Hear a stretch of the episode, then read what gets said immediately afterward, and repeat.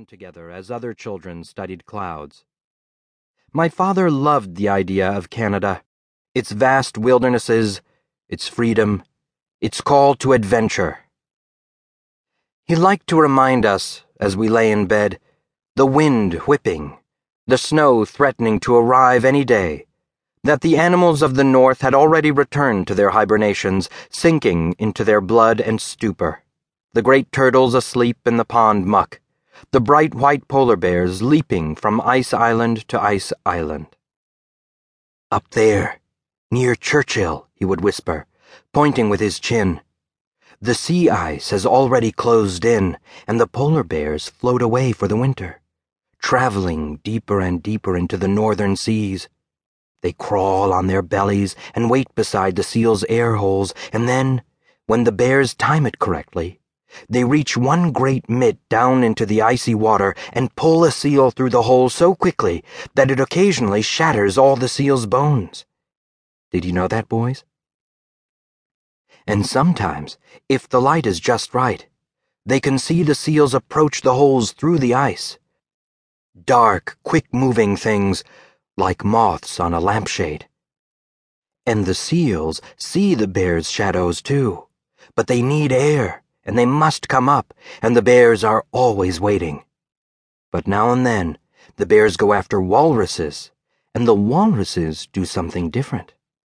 Instead of fleeing, they hug the bears and jab their tusks through the bears' hearts, and they have found more than one pair of skeletons locked together forever, bear and walrus, gliding for eternity beneath the cold blue ice. Such stories. Given the map and my father's interest, it was natural that we should decide to skate to Canada.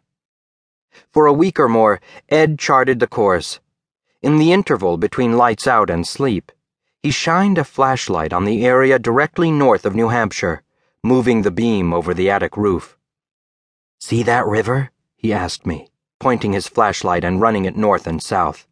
And then that one? That water links to the Baker River right here. We can get on the river and just skate away. The Baker River runs south, I reminded him. Allard, in the winter, nothing runs any which way. It's all ice. The streams are like ladders through the countryside. It's a great big skating rink. And it was. In those first weeks of December, before the snow, we skated every day. On two pairs of second-hand hockey skates, we glided back and forth in front of our house and followed the Baker River over to Beaver Brook, then over to Turkey Pond.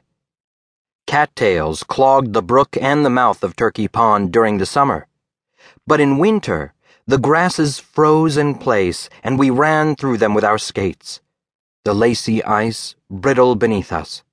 The grass stems breaking like whips of light as we passed. We skated in the gloaming, the gray quiet of the afternoon and it was impossible not to feel anticipation tinged with a desire for all things in the universe spiraling in our guts. We knew nothing, really, and yet we knew a great deal. And some small part of us, of our shared wisdom, understood that this winter gave us a paradise, and that we skated in a quiet glory that sharpened itself against the warm white light that waited for us against my mother's wonderful food and my father's quiet carpentry work. The sun is young once only, my mother said, quoting Dylan Thomas again, and this winter, as the poet promised, we were green and golden in our days. It was on that first afternoon of snow, the snow that would reduce our world to a small hockey rink we shoveled clear daily that I saw Sarah. I was skating beside my brother, Ed, the sky heavy with promise.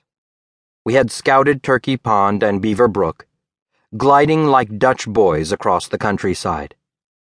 Seen from a distance, our progress appeared miraculous. Two boys, both knotted in clothes, skimming the earth without apparent friction.